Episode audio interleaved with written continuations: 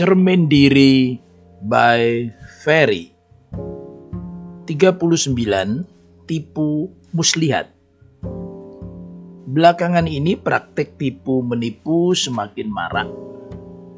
Selalu saja ada orang yang bermaksud jahat menggunakan tipu muslihat demi keuntungan diri sendiri. Dan selalu saja ada korban tipuan. Modus operandi para pelaku tindak kriminal di bidang tipu menipu ini semakin canggih.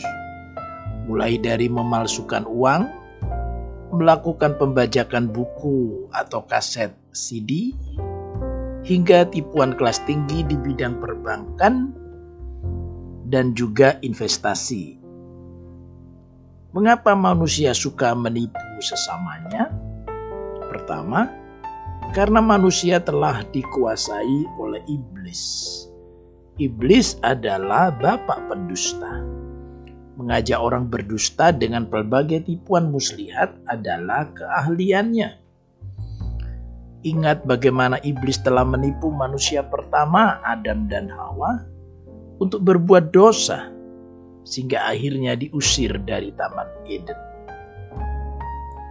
Iblis juga sering menipu dengan menjanjikan kesenangan sesaat dalam perikehidupan seks pranikah dan di luar nikah tanpa mengungkapkan akan datangnya penyesalan yang terus-menerus di balik itu semua.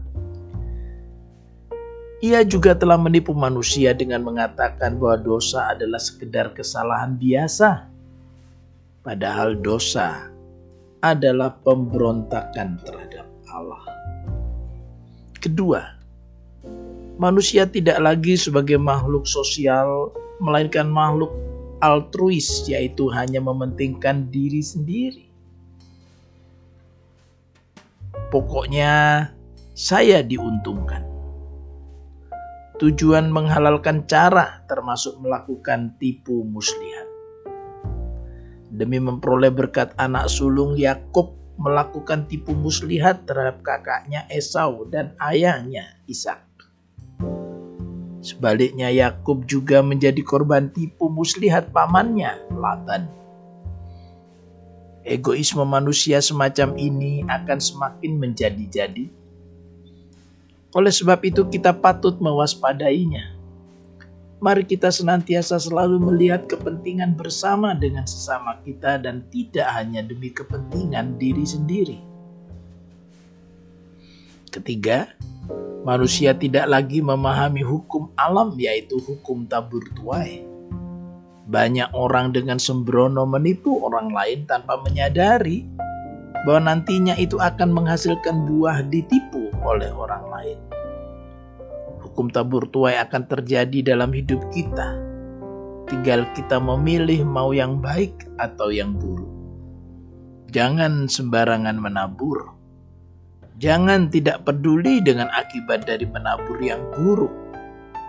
Jika kita memiliki kasih terhadap anak cucu kita di kemudian hari, taburlah hal-hal yang baik.